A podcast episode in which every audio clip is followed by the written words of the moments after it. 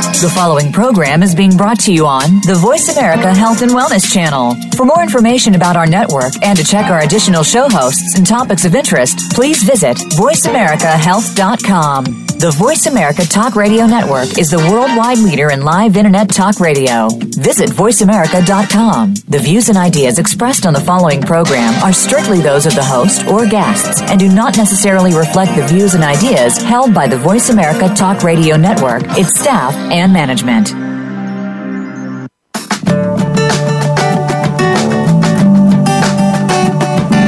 Than 40% of people in their 40s and 50s have both an aging parent and a child under the age of 21. Caring for people in multiple generations demands time, love, attention, and more. Welcome to Caught Between Generations with your host, Dr. Meryl Griff. Our program will bring you the information you need as a family caregiver for everyone for whom you care, with guest experts and resources to help you keep sane and organized. Now, here is Dr. Meryl Griff. Hi, welcome to Caught Between Generations. I know as a caregiver how busy you are, so thank you so much for taking the time to join us today. So, according to TrueLink Financial, older Americans are criminally defrauded of, are you ready for this number? It's unbelievable $12.76 billion annually. That's billion, $12.76 billion. Now, I consider myself hmm, somewhat smart and fairly sophisticated.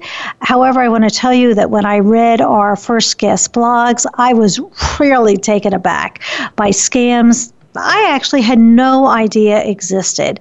Um, scammers invading faith based dating sites, calls from Microsoft concerning issues with my computer that are not real, and problems with cancer charities. So, and it just absolutely blew me away. So, we're going to provide you with information about this that will hopefully stop you from being defrauded and scammed. And when we're done in the second part of the show, show, we're going to talk about teens and the internet and things like they're being able to have secret accounts that you have no knowledge of. And what do you do if your teenager refuses to give you access to their phone or their computer or social media accounts? Okay, we're ready we're going to be good and we're not going to get scammed anymore because we're going to begin with Amy Nofziger, who leads all of AARP's Foundation Consumer Protection activities. Amy has worked with the New York Times, the Wall Street Journal, and many other publications, helping to uncover and spotlight fraud and exploit- exploitation of older adults. Welcome to Caught Between Generations, Amy. Thank you so, so much for having me. Well, so I have a basic question. How the heck do they find us? I mean, they're unbelievable. I mean, how do they? Fi- I mean, everyone knows putting your credit card on the internet, but but really, how do they find us? Well, they find you in many ways. Um, but what I'd like to say about it is that regardless how hidden you are, sometimes they can still find you. So when we talk about, you know, frauds and scams and how to protect yourself, I want to make sure that people don't get overly scared. Know what you can do in your life to protect yourself but we don't want you hiding or being fearful because you still have to live your life. Um, because oftentimes we hear, especially from older adults, is that they get so scared they don't do anything. And that's not what we want. We want to empower you with the information and the education. So one of the ways that they find you are the same ways other marketing agencies or other companies find you. Your name is on some list somewhere. So anytime you buy something, you register for something, you're putting your name and your information on a list and marketers and scammers can create a profile about you from your habits, your name, your birthday, how much maybe you owe on your house, the zip code you live in, all of that information is out there and they have access to it. So with that, just be very careful of where you put your information and only give it to those who absolutely need it. But one of the ways that a lot of our victims are repeated victims is because there's victim list, as some like to call them out there. And victim lists are the names of people who have either responded already to a scam um, or have been a victim of a scam. And scammers use these lists over and over and over. And if your name is on one of these lists, you're going to receive continuous phone calls. And, and recently, um, our our um, partners down in Jamaica um, with the Jamaican authorities down there, they found out that there were actually people being killed over these lists, and that's how that's how important they are to the scammers. So just really watch where you put your information and don't respond unsolicited to anything that comes to you over the phone, your email, or your mail. Well, that brings up an issue about calls because it seems to me that personally we get more calls at home now um, where there's just silence. Or, and if I stay on long enough, sometimes I hear like a computer message, but mm-hmm. but it just seems to me it's just silent. I mean, I mean, it used to be a joke between my husband and I. It would be like, "Eh, that's my it's your girlfriend calling again," you know. but but what is that all about? So, a lot of times when you pick up the phone and there's just silence, you're exactly right. If you wait long enough, usually someone will come on. And what that is, it's, a technology system that a lot of companies use, like a predictive dialer. So, a computer will actually be dialing multiple phone numbers at the same time. And the operator is only connected to the one that picks up the phone. So there's often a lag time by the time you pick up the phone and the operator knows that you're actually live on the phone and they start talking. For me, about the phone is probably not going to be popular with a lot of people, but I think some of the best advice that's out there is if you if you do have caller ID and you don't recognize the number, like it's not your child, your neighbor, anything like that, do not pick up the phone. There, let it go to voicemail because a lot of people say, well, what if it's my doctor's office? What if it's something important? If it's something important, somebody will leave a message or they will call you back. But every time I pick up the phone at my house, it's never anything important, and it's a telemarketer. And for people who have trouble saying no or hanging up or getting off the phone, you're putting yourself in that vulnerable situation. So again, let it go to voicemail.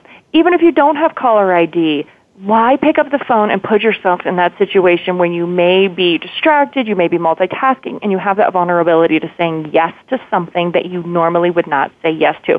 And I will tell you, especially for older adults, that is still, the phone is still the way the scammers are connecting to them. It's not so much email, it's not so much mail, it is the telephone. So every time you pick up the phone, you don't know who is on the other end, so just don't pick it up. That's my opinion. A lot of people disagree with it because they think it's something important, but again, I always say if it's somebody important, they will leave a message or they will call you back. So, Amy, is that advice for cell phones also? I mean, all of us now are getting calls on our cell phones. We have no idea who it is that's calling. The number shows up, but we don't know who it is. Yeah, with cell phones, unless you have that number programmed into your contacts, it's not going to come up with somebody's name, um, and it usually just comes up as a number or maybe a city and state. That is the advice that I give, and that is what I do for myself. Um, when I see my cell phone ring, if I do not recognize the number, I do not pick up the phone. Um, sometimes that's just for convenience sake, but every time that I have not picked up the phone and there's been someone wanting to get a hold of me, they'll either text me, right, or they'll leave me a message. Otherwise, um, it's usually someone trying to sell me a travel trip or, you know, the customer service. I got a customer service one the other day that wasn't really customer service. Right? It's never anyone that I really want to talk to. So, another type of uh, theft that you talk about is medical identity theft. You know, the problem is you have to provide people with your medical information. So, what types of situations, though, would be a red flag that I would not give them my medical information? Well, so for uh, for a majority of Americans, obviously that are on Medicare, their Medicare number is also their Social Security number. So you really want to be careful with that information. Um, I recommend that people do not carry their Medicare card in their wallet unless they know they were going to the doctor's office or physical therapy that day and need to provide it Usually your doctor's office will already have a copy and you'll only need it to provide it once a year. But if your wallet gets stolen, that is one of the pieces of information that the thieves want is that number. They can charge bogus services to it or they even can commit um, regular identity theft. But if someone calls you over the phone and is asking if you're uh, Medicare eligible and do you have knee problems and they can get you a back brace or a knee brace um, for free but they just need to verify right your medicare eligibility. Can i please have your number? We know that that is one way that people are getting that number and then they're charging bogus services to your medicare number. It's always very important to read any explanation of benefits that you get in the mail.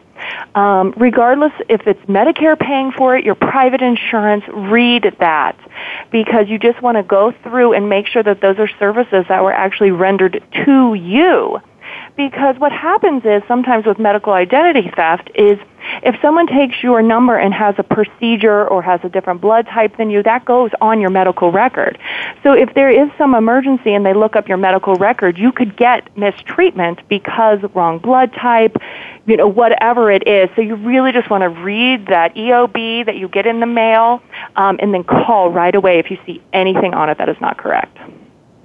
My gosh, I never thought about actually doing that. That's great. That's great advice. Yeah. Let's let's talk about charities because I will admit that personally, um, I have become very very hesitant um, about giving money to charities unless I really really know uh, or I think I know exactly where it's going. So one of the things you talk about is these cancer charities that are not real. I, I, I mean, what is that all about? And how do you know whether something is real or not? Well, you when you you know brought that up, you made it sound like a bad thing that you're being very cautious and careful with giving your money, but that's really a good thing because we want people to give, but we want them to give smartly and wisely. So absolutely be very cautious about who you give your hard-earned money to. So regardless if it's a charity or, I'm sorry, a cancer organization or a veterans organization or a kids organization that they're, you know, soliciting money for, you want to do your due diligence and check out that charity. Um, oftentimes what they do is they'll pull on your heartstrings. And so obviously right cancer is something that's devastating. And so they can use that to pull on your heartstrings when in fact it's not going to a legitimate organization or just maybe 1% of it is going to something. So there's fabulous resources and websites out there where you can check your charity. And we really recommend that for people who do like to give to charities and, and that's part of their you know annual giving is to sit down at the beginning of the year or whenever it's convenient for you and map out the charities that you want to give to that year. Do your research on them find out if they meet your um, standards and everyone has different standards. There's also standards that the industry has. And then set up a planned giving plan to those particular charities. So when someone does call you unsolicited or shows up at your front door, you can be very nice and respectful and say, that sounds like a great cause, but I have set up my annual giving plan for this year. I'll be happy to take some information and consider you for next year. That's one way to do it. Um, but we really recommend that you never give money over the phone or through your doorstep to anybody that you do not know. Now, sure, if it's your next door neighbor, you know, Cub Scout or whatever they're, you know, raising money for, then that's your decision. But we have seen a lot of charitable fraud um, come through the phone or over the doorstep. Yet, you know, I, I think that what happens is is when there's, especially when there's a natural disaster like in Haiti and the hurricane, mm-hmm. um, you know, people are just they they just give, you know, mm-hmm. they they they and and you're saying that you really need to search out even those situations and those charities to make well yeah. I mean absolutely you do. But there are those times. There are those times when you feel pulled or if your you know your best friend asks you to donate for their race or something. Those are times where you know a little a little digging can go a long way. And most of the times when it is a natural disaster like with haiti there will be one organization that comes together, um, whether it's with some former presidents or you know some of the larger organizations that come together. Um, and, and says, you know, we're collecting the money, you know, we're doing this. Now, obviously, anything can kind of always happen, but I'm just saying to be really careful of the people who are calling you unsolicited. Um, most often, those are paid solicitors too, and it could be 10% that goes to the charity, but you know, 90% goes to the paid mm-hmm. solicitor. So a little research, especially after natural disasters, can go a long way. But definitely, again, if you're feel to, to give, give, but just give wisely. We're talking to Amy Nofziger from AARP, and when we return, we're going to be discussing those internet dating sites and some tax fraud schemes. So stay with us.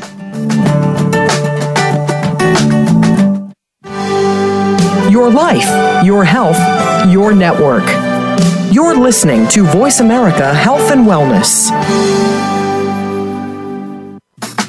At SarahCare, we provide daytime activities and health related care for seniors who need assistance and support during the day. It is 101 activities and home by dinner. While we pride ourselves on the quality of our care, the Sarah Care Way sees beyond your loved one's needs to understand them as a unique individual.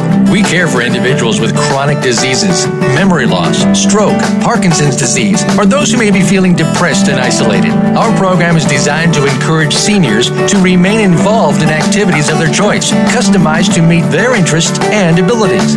Our outings include lunch at favorite restaurants and trips to the movies, concerts, or shopping at a cost that is less than five hours of in home care. Your family member can attend one of our centers all day and be cared for by professional nurses and activity assistants. Transportation and financial assistance is available. Call 1 800 472 5544 today to learn how Sarah Care can help or visit us on the web at sarahcare.com. That's S A R A H care.com. Your life, your health, your network. You're listening to Voice America Health and Wellness.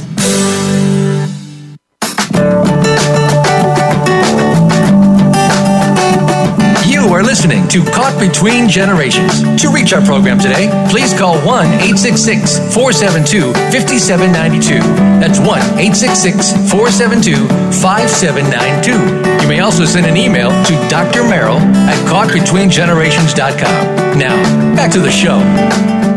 Welcome back to Caught Between Generations. I am Dr. Merrill, and I'm here with Amy Nofziger from AARP, the Consumer Practice protection activities. Sorry. And we have been learning a lot about scams. So, Amy, let's talk about scammers targeting faith based dating sites. I mean, I was really taken aback by that. Mm-hmm. Well, they're targeting all dating sites. I will say that, but with the faith based dating sites, they're using that affinity group of religion to then victimize. So, you know, we hear from a lot of victims, he prayed with me. You know, he said he believed in God.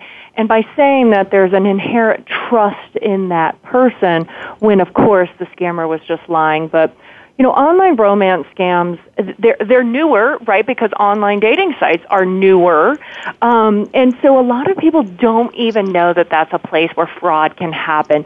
So if any listeners out there are online or have a friend who's dating online, you know, the red flags to pay attention to are is that somebody falls in love quickly. You meet someone online, whether they reach out to you or you reach out to them, but you they fall in love quickly. Um, they say that they're from the United States, but they're working overseas. Then the crisis situation happens. Either their wallet gets stolen, their passports get stolen, and they can't come to see you, but they request money. And usually the request comes via a wire transfer or even a prepaid gift card, like an iTunes gift card or any of those prepaid gift cards that you can buy at the store.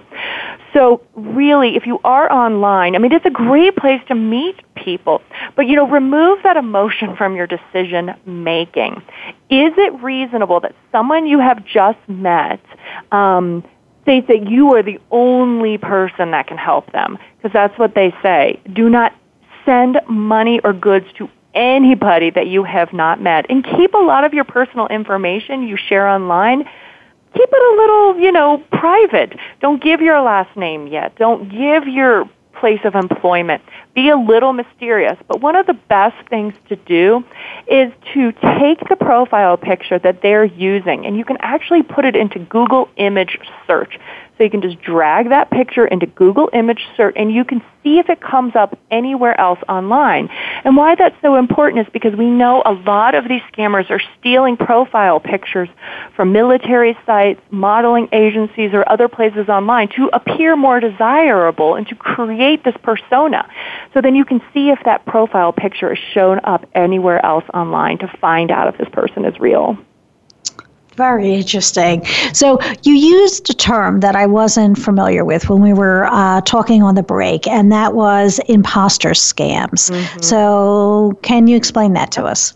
So imposter scams it's kind of a newer word, but it's how we are lumping some of these scams into each other. It's in, with each other. It's pretending to be somebody that you are not. So some of the the three um, most popular imposter scams that we're seeing right now are the grandparent scam, and I'll get into that, the Microsoft tech scam, or just even the tech support scam, or the IRS scam. So the grandparent scam is where someone will receive a phone call from someone claiming to be their grandchild. And a lot oftentimes they have the real grandchild's name, whether they get that through internet or through an obituary, but they'll claim they have an emergency and that the grandparent is the only one that can help them. Can they wire money? Um, that scam is just devastating because the grandparent, you know, they really think their grandchild's in trouble and they work under fear and then they send the money. So if that happens and you get that phone call, hang up the phone, call the grandchild at the number you know where them to be, not the number the scammer gave you, or call their parents. Oftentimes the scammer will say, don't call mom and dad because I'll get in trouble call the parents. You'd rather have that child get in trouble than lose $20,000. Then the IRS scam is where you receive a phone call and someone claiming you owe back taxes and that you're going to be arrested if you don't pay immediately. We know that the IRS does not operate that way and we know it's not true. Again, hang up the phone. If you think you might have owe back taxes, call the IRS number directly, not the number they gave you. And then finally, and this is probably the biggest one right now, is the tech support scam. You either get a pop-up on your computer or a phone call claiming to be from Microsoft or Apple or Google saying that you have a significant virus on your computer. They want access into your computer, and once they're in there, they can add spyware, they can put malware on your computer, and then what they do is they request money to take it off. Um, Microsoft does not operate that way, and they will never call you unsolicited. Yeah, I will say that um, I was telling you that a friend of mine um, got was taken in by that grandparent scam. I mean, we're talking about very sophisticated people. I mean, she's a social worker, he's a dentist. Um, but when that call comes in, you're panicked because you do think your grandchild is in trouble. Um, and thank goodness I happened to be um, yeah, with him at the time. And when he got the call, and I said, you know, you better call your, I don't know what made me say that. I said, you better call your son and make sure what's going on. And he called his son, and his son called his son, his you know, the grandson who was at Ohio State, at OSU, and the grandson said, "I'm just about to go into class. What do you mean I'm in Mexico and in jail? you know, that's absurd." Um, yeah, in these scams, sophistication, education, any of that does not matter. Um, knowing the red flags matters, and then being able to pull yourself out of that emotional state, and that's why you were so helpful because you were thinking cognitively, not emotionally, like the grandparents were. So let's talk about tax fraud schemes. I mean, one of the things you talked about was the IRS. What other kinds of tax related schemes uh, are there that we should be aware of? Well, certainly tax identity theft. And, and that's one of those things where I could be sitting here on the phone right now and have everything locked down, and someone could still file a tax um, return for my information, but get the check sent to them, right? Like, so you, you can't freak out too much about it. You just need to really be aware. Um, where do you put your Social Security number? You know, keep that safe. File your taxes early. You know, it's it's already March. Uh, what is it? March 9th? I mean, maybe I should have filed by now because scammers will file early. Um, and if you get any suspicious mail or anything that comes from the IRS, do not ignore it because it might be telling you that someone has filed on your behalf. Um, a lot of people they see something from the IRS and they kind of panic don't. Um, you know, call them up, find out what's happening. And, and just, you know, be careful if you get your taxes done by somebody else. You're giving a lot of personal information. You know, do your research, check them out, get a referral. Um, but most importantly, when it comes to that Social Security number, is just check your credit report also. Make sure that there's nothing suspicious on your credit report. Um, the scammers want your money, but they also want that Social Security number so they can open, you know, new lines of credit. And the first place that it will be reported is on your credit report. So check that out. You know, I, I think it's difficult because um, many companies now are asking for the last four digits of your social security number. I mean, is is that safe to do? You, you everyone has to decide kind of what their level of safety is. If someone were to ask me that, I would certainly question them and ask why, and is there another identifying number that they could use, like the last four digits of my phone number, to identify me? Um, because if they, if somebody who has you know, bad bad, you know, doings and wants to commit something against you, if they have the last four, it's not that hard to find out the first few numbers. Um, so ask them, be, you know, be empowered and say, why do you need this number? Is there another number that I can give you to identify myself? Um, you know, like your address, the last four digits of your phone number, something like that. The Social Security number has just kind of become a catch-all to identify people when the scammers it's so out there and the scammers are using it to steal people's money. So just you know just ask that question. So amy how can we take advantage of the uh, aarp fraud watch network and to help us and and to protect ourselves? Yeah there's a lot of ways. Um, first of all you can go to aarp.org slash fraud watch network. There, there are tons of resources for people to read through about all the different kinds of scams. Also, you can sign up for the Watchdog alerts. These are email alerts that come about every two weeks with the latest frauds and scams. And it's really up to date information. We run a helpline. And a lot of the fraud alerts that we get are from calls on the helpline. Um, we get a new scam, we write up a fraud alert, and we, we send it out to the email so everybody can hear about it. Also, on the website, um, you can have access to the Fraud Watch number helpline. And I can certainly give that number. It's 877 908 3360. And this is free to anybody. You don't have to be an AARP member. But on the helpline, if you get a strange phone call or you're not sure, or you've been a victim and you don't know where to start, we've trained volunteers that pick up that line and they're, they're ready to help anyone who calls. Amy, you've been very, very helpful, and I'm many of us, I'm sure, most of us have learned a lot from you today. Is there uh, any last contact information you want to give us? Um, I, for your listeners, I have written down the uh, number that you gave us and the websites, and we will go ahead and post them uh, on our website and blog. So that that is fantastic. You know, I, I always say education is the way that we're going to get these scams to stop. So, you know, whether you know this information, but maybe your neighbor doesn't. So share it with your friends, your neighbor, your family, and just that's how we're going to stop these scams. Is just by teaching everyone the red flags. Thank you so much for being with us today. This really has been extremely enlightening. So I really appreciate it. Thank you so much. Thank you. When we return, we'll be talking to Tova Gar uh, about uh, secret internet accounts um, that our children or grandchildren may have and some tips for monitoring uh, their use of social media and the internet. We'll be right back. Opinions, options, answers. You're listening to Voice America Health and Wellness. Where's your dad? What's he doing? You'd know if he was at Sarah Care Daytime Senior Care and Activities. You'd know he's enjoying a full day of cooking, computers, yoga, golfing, and he's home by dinner. You'd know Sarah Care LPN and RN Nursing Care is with him to ensure he gets the right medications at the right dosages. You'd know. How's your dad? He's just fine. At Sarah Care Daytime Senior Care and Activities. Call 330 451 6108 for one free day of care at Sarah Care. Follow the Voice America Talk Radio Network on Twitter. We're at Voice America TRN. You'll get the latest fix on what's happening with our shows, this week's featured guests, and general happenings that you should know about at the Voice America Talk Radio Network. Now you don't have to miss anything when you're away from your home or office. Just go to twitter.com forward slash Voice America TRN or follow along with us at Voice America TRN, the Voice America Talk Radio Network. We're on the cutting edge of social media. Can you keep up?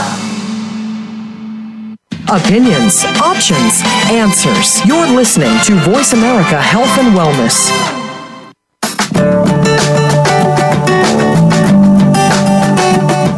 You are listening to Caught Between Generations. To reach our program today, please call 1 866 472 5792. That's 1 866 472 5792. You may also send an email to Dr. Meryl at caughtbetweengenerations.com. Now, back to the show. Thanks for staying with us. You are listening to Caught Between Generations, and we're here with Tova Garr, who is the CEO and founder of From Girls to Women, an organization dedicated to strengthening mother daughter relationships. Tova has devoted over 20 years working with teens and young adults around the world. Um, and so we're very interested in talking to her. And I will tell you, though, today we're going to focus a little bit um, on both genders, on both boys and girls, and when we're talking about technology and social media. So, welcome to Caught Between Generations, Tova. Thank you. So excited to be here today.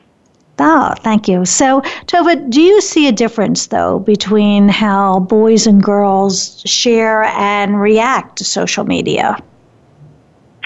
Absolutely. They're, first of all, boys and girls are different. We know that. And what draws them in and the ways that they interact are very different. So boys are more drawn to video games. Boys are more likely to be exposed to porn at a much younger age. The average age today for exposure for boys is 9 or 10 years old, which I think is a, a fact that most parents aren't aware of. Um, so boys are much more likely uh, at an early age to be approached uh, and bullied through gaming um, gaming apps and things like that. Boys at a later age today, we see using uh, naked pictures of girls like baseball cards, passing them around, collecting them, which is not something that we see with girls. And with girls, we see that a lot of their interaction online is really about creating connection. It's about popularity. It's about doing the right thing and being liked um, and so we'll see girls that are, you know, taking a hundred plus photos before they post something. They'll put it online and take it off if it doesn't get enough likes quick enough. Um, and so they're using it in very different ways to fill different kinds of needs.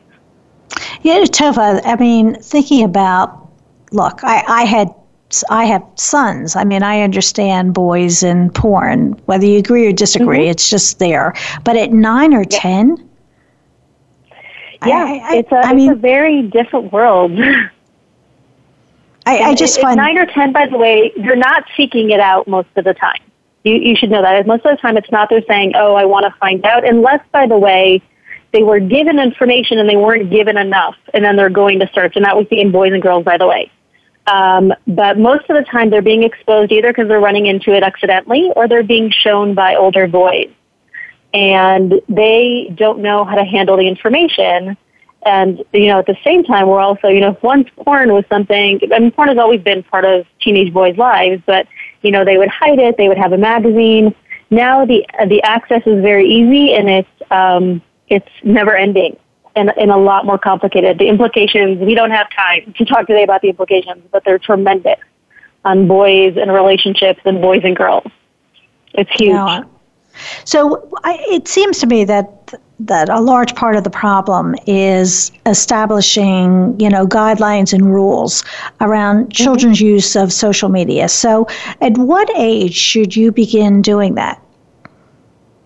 You should be doing that as soon as your kids have access to anything that has Wi-Fi. So, one of the big misconceptions around with parents that I meet is that you only really, really need to start talking about this when you give your kids a phone. And that's not true because today any device that has Wi-Fi access, whether it's an iPod or an iPad, is essentially the same as a phone. The only difference is that they don't have access 24 7. They have access only when they have Wi Fi, but there's Wi Fi almost everywhere. And so you can message today, you can make phone calls with, with a device that is not a phone. And so it's really the same. So as soon as you're giving your kids access, that is the time to start having those conversations. And I know it scares parents because they're like, what am I going to talk to my nine year old about porn? And the answer is yes, because they're going to, they're going to, it's, it's going to happen. So better they be prepared and you want it to be age appropriate, of course, but better that they be prepared and know that this is something that might happen and that you're there for them and ready to talk, even if it feels uncomfortable, rather than them living with themselves with, you know, this exposure, not knowing what to do with it. And often what they end up doing is digging even further because they're curious, because it's weird, because they don't know what to do, or, or like somebody, a colleague of mine who I spoke to whose nine year old was exposed to porn at a girlfriend's house, who her mother told her about sex but not enough. So she went searching and she found these, you know, horrifying videos what did she do? She shared with her best friend. So you want them to know. You want them to know that this is part of the things that they may might interact with. And if it does happen, they should come talk to you. Make sure that that's clear. They're not in trouble, and they should come talk to you. What about actual rules? I mean, especially with with teenagers. I mean, what is your suggestions for the guidelines that parents should put down? for their for their adolescents? So I'm I'm a firm believer in creating a social media contract, and I think that that needs to be something that is not just for your teens. It should be a family thing, because social media has taken over our lives as adults as well. And we see many parents who come home from work and are, are still connected to their phone, right? They're waiting for that email from work or for something to come in and are still very connected. And I think that one of the things we need to establish as a family is when are the times that we're offline. And the, the way I recommend doing this is actually by having a family conversation and having your team, team believe that they're already grown up and they believe that they know best. And so if you just try to put rules on them, they're going to resist, right? That's who they are as teenagers. It's their job to rebel against you and so what I recommend is viewing it as a way where they come with their wants and needs and what they believe is reasonable. You come with what's important to you. And for the parents, I recommend the whole process of clarifying your values and what's important to you and really being prepared for this, this family meeting. And then coming together and having a conversation. So you've laid out what those rules are and also what the consequences are going to be, which by the way, then later on prevents a lot of the fighting and anger around uh, what happens when something went wrong because it's going to go wrong, right? They're going to make a mistake. It's going to go wrong. I guarantee it. And what the rules are really depends on the age. So when they're younger, you want to put a lot more restrictions. You want to put a lot of restrictions on time. You want to put restrictions on where and what they can download. You know, most apps you're not even supposed to download until you're 13. So you really want to make sure that there's a lot more monitoring on the way they use social media because your job as a parent is to teach them how to do it and they're not going to figure it out on their own. That I can tell you from, from a lot of experience, right, with dealing with the kids who have not figured it out on their own. And the older they get, if you can maintain in your house open, open and honest communication, okay, if you feel like you have a good handle on what's going on with your kid, because what happens is what happens offline is going to be reflected online, okay, then you want to slowly follow less First of all, because I hope most parents who are listening have a life. So. and if you're going to really follow all your kids' text messages and where they're going and what they're doing, you're going to spend a lot of time online. But also because the goal is to teach them to make good decisions on their own. And but you, but because that's a process and because they make many mistakes when they're teenagers, you want to be spot checking their text messages. You want to be spot checking. The, you definitely want to know what apps they're downloading um, you know, you want to be spot checking where they're going online and where they're hanging out. But most importantly, you want to be having conversations offline um, about what it is that's going on on their social media life and have a, a, your hand, finger on the pulse of how they're doing. Because if they're lonely in real life, they're going to look for friendship online. And they're a lot more susceptible, for example, to strangers who are going to reach out and want to be their friend. But let me get back to it before yeah. we get into that, which is an important issue, and I will return to it, I want to talk though about because I, I, I know many um, parents who you know will do what they call random cell phone checks. You know, they'll just mm-hmm. suddenly say to a, uh, a, a, child, "Give me your phone," because they want to check the text messages. Um, so. What happens? How do you handle it if your child resists and says, No, I'm not going to give you access to my Facebook page or my Instagram, and no, I'm not handing over my cell phone to you? So first of all, to me, no is not an acceptable answer, and this is why we start. You want to give them a contract before they even get it. And if anybody's listening saying, "Oh my God, my kids already have one," that's okay. It's never too late, right? You say things aren't working as they are. It's time to rethink this. And part of what's in the contract, and, and I use a sample contract that I give to, to all my clients and all the people that work with me, is one that says something very simple, which is your phone isn't actually yours; it's on loan to you, right? It's mine as a parent, and I am loaning it to you to use responsibly. This is what it means to use responsibly, right? That's the goal of the contract to talk about what is responsible behavior online. And the, one of the things is that as a parent, you should have all your kids' passwords. And you should have access to all their things, and there's no such thing. And one of the things we want to talk about before is privacy. Right? There is no such thing as privacy online. It does not exist. Once you put something out there, even in a text message, then automatically the receiver of the text message can then do with that message whatever it is that they see fit. Right? They do not have to keep it between the two of you. Right? I've seen many kids and heard many stories of kids getting in trouble that way. Um, and then, and so they need to understand that, right? When they're writing something on Facebook, they're not, it's not private. It goes out to the whole world, and your parents are part of that world. And so if there's something that they are doing that they do not want you to see, then they should not be doing it online. It's that simple. Then they shouldn't be doing it online. And when you also make clear and you have a relationship with your kids, it's clear to them that frankly you're not really interested in their conversations with their friends. You have much better things to do with your life than to follow the nonsense that teens, you know, do with each other to entertain themselves. Your job is only one, and that is to make sure that they are being safe and responsible and smart. And that if not, whether they were doing it by, you know, drinking and driving, which you would never accept, or doing it by posting, you know, explicit photos online, as a parent, you're going to step up. And not giving your phone is not an, is simply not an option.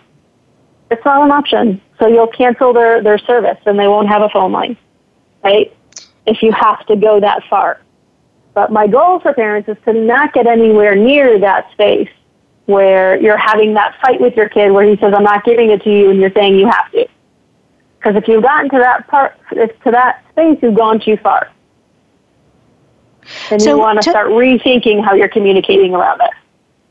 So, Joe, let's go back to that then, something you said. So, if you see them posting something online that you mm-hmm. think mm-hmm. may be potentially harmful for them, they may not see it that way. They may think it's just fine, right. but you think it is. So, what are your options? What can you do? So, the first thing you want to do is you want to open up a conversation because if they are posting something like that, there are just there are a few different reasons. One could be that they're simply not aware of what the consequences could be of posting things like this, right? Most teens are not thinking about the fact that even though technically they're not supposed to, um, many college admission offices are looking at social media profiles. Job workplaces are looking at social media profiles, right? A lot of them will tell you that officially they're not supposed to, but in reality they are, right? And, and kids they may not be able to think to work, but they definitely teenagers can think as far as college, right, and think about the consequences. Or thinking about their school and their teacher looking at these pictures, what would they see? Or their grandmother often is a really good place. And teenagers tend to have great relationships with their grandparents. What would your grandmother say if she saw this picture, right? How would she feel? That's that's one option, right? They're just simply not aware of the consequences. The other one is that they they are and they think that it's okay and that's where a values conversation comes in of, you know, what is or isn't acceptable, right? And the fact that they're teenager means that they're still living in your house and still need to abide by your rules. And so that that is something that you want to be enforcing and realize that you online is just another form of real life, right? But you want to start a real conversation about a- asking them before you go off and tell them that it's wrong. All you're going to get is resistance. You want to ask them why is it that they're doing it? What are they hoping to gain? Right? Why And- do, and- why do they think it is okay? Why do they believe, like why does this sound like a great idea to them? Tova, I want you to hold uh, Tova. I want you to hold that thought because we have to go to break. But when we return, uh, we are going to be talking to Tova Garr about some of the issues and problems that might be underlying um, uh, why your children are doing the kinds of things they're doing on social media. And we're going to return to that issue of loneliness and some other issues. And we're going to talk to her about secret accounts. So stay with us. Your life, your health, your network. You're listening to VoiceAmerica Health and Wellness. At SarahCare, we provide daytime activities and health related care for seniors who need assistance and support during the day. It is 101 activities and home by dinner. While we pride ourselves on the quality of our care, the SarahCare Way sees beyond your loved one's needs to understand them as a unique individual. We care for individuals with chronic diseases, memory loss, stroke, Parkinson's disease, or those who may be feeling depressed and isolated. Our program is designed to encourage seniors to remain involved in activities of their choice, customized to meet their interests and abilities. Our outings include lunch at favorite restaurants and trips to the movies, concerts, or shopping at a cost that is less than five hours of in home care.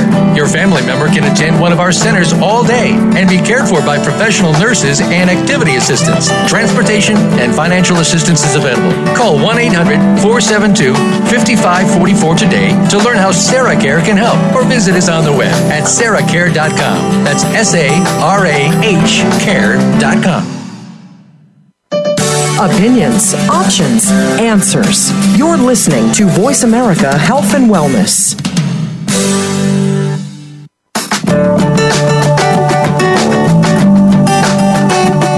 You are listening to Caught Between Generations. To reach our program today, please call 1 866 472 5792.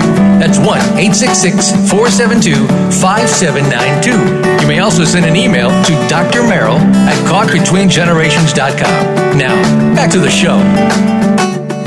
Hi, we're back, and we've been talking to Tova Garr, who is the CEO and founder of From Girls to Women, and we've been having a great conversation about how to really talk to your children um, about social media and their use of the internet, and ways that you possibly can avoid some problems by having that open communication and setting those guidelines um, ahead of time, including uh, Tova's suggestion of having a family meeting and setting a social media contract, which I thought was a great suggestion. Um, Tova, you talk in your writings about um, children having secret accounts. I mean, actually, what is a secret account? So, one of the things about social media and the internet is that anybody can open an account under any name, right? It doesn't actually have to be real. And so, one of the things that we see, especially in parenting relationships when the relationship is not good, and the teenagers want to hide what they're doing, what they simply do is they'll open one account under their name, because, you know, really them and their picture, and then they'll open a parallel account uh, that their parents do not know about, um, and therefore they can do on that account whatever it is that they want without being supervised or monitored. That's essentially what we're talking about. So I've also um, I had one of my staff actually show me that um, when she checks her children's cell phones, I mean she's looking for icons that are not real. So it's you know I think she showed me a, a clock or a, it was a calculator that when you punch on it, yeah. yeah, is is actually brings you to another site. It's not really a calculator. I mean, is is that very common? Um, well, common is a hard thing to say. It, it definitely happens a lot, and it happens a lot with those who feel that they have what to hide. So um, one of the things that I have and I share with my clients is actually a list of those apps. So they're growing and they change every day.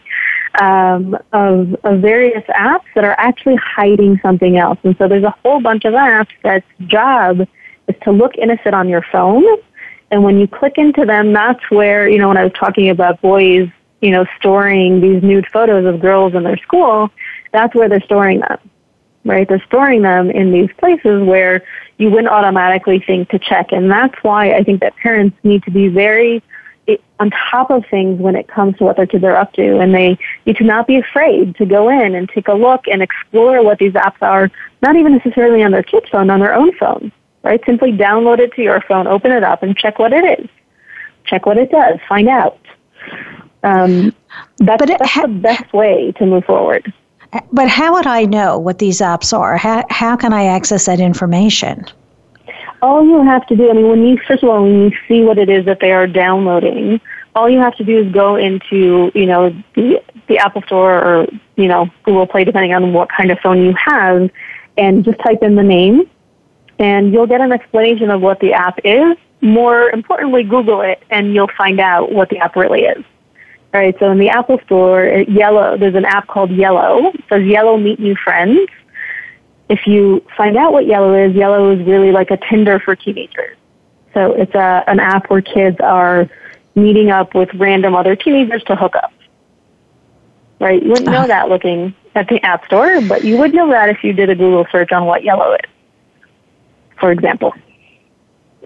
Okay, it's it's very it's it's overwhelming um, to some it extent. overwhelming. Yeah. So, what are, you alluded to um, before?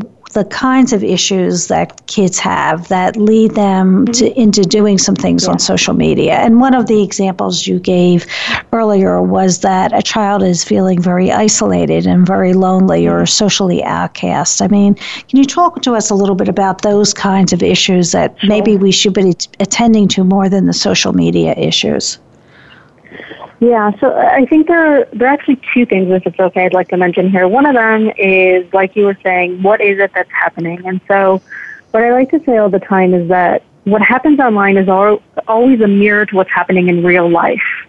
And so, if your kid is feeling lonely, like I was saying, offline, they're going to look for friendships online.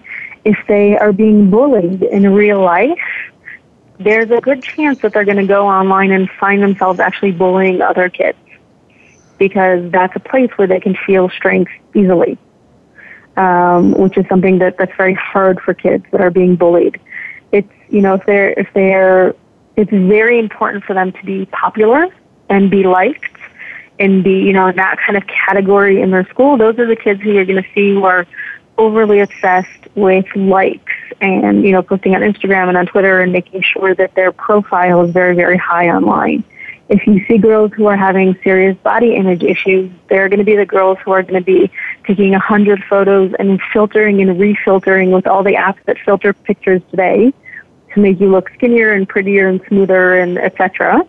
Um, and posting those online and deriving their value from how many likes they get.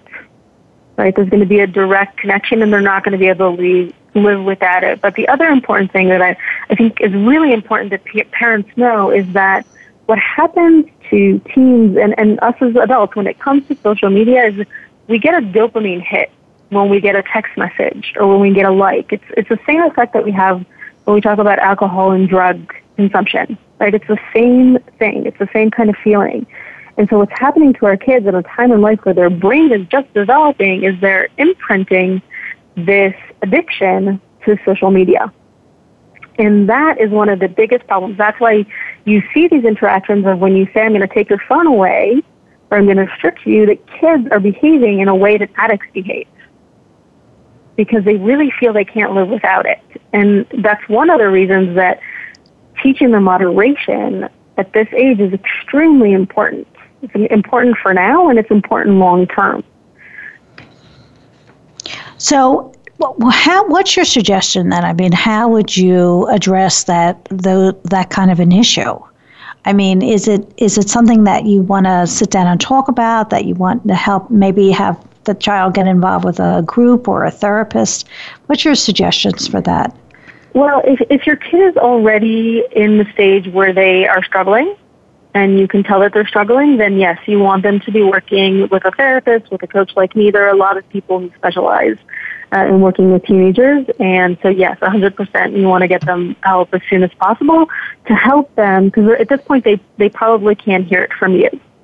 So you want them to, to be able to listen and, and work with somebody else who can help them see, uh, you know, what's really going on for them and help them go through the process essentially of, of getting off social media, right, and getting off that dependency that they currently have with it.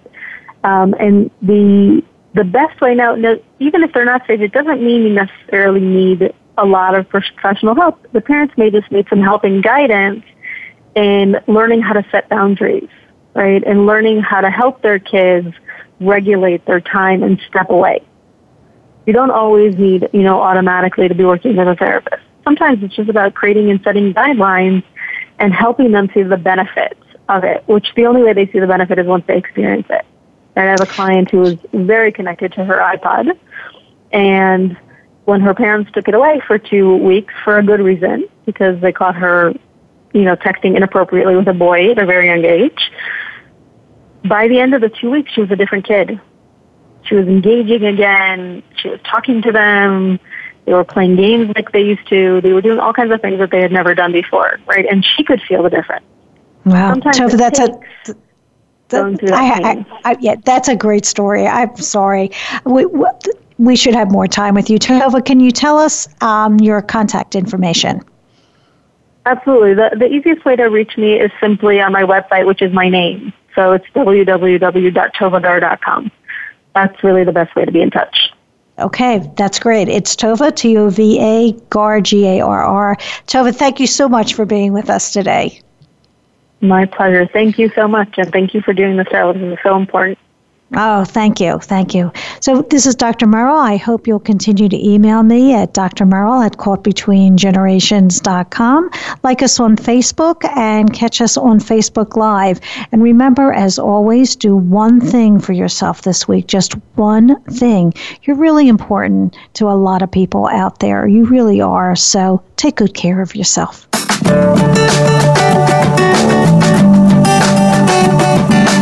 Thank you for tuning in to Caught Between Generations with Dr. Mel Griff. Our program is live every Thursday at 3 p.m. Eastern Time, 12 noon Pacific Time on the VoiceAmerica Health and Wellness Channel. We hope to see you here next week.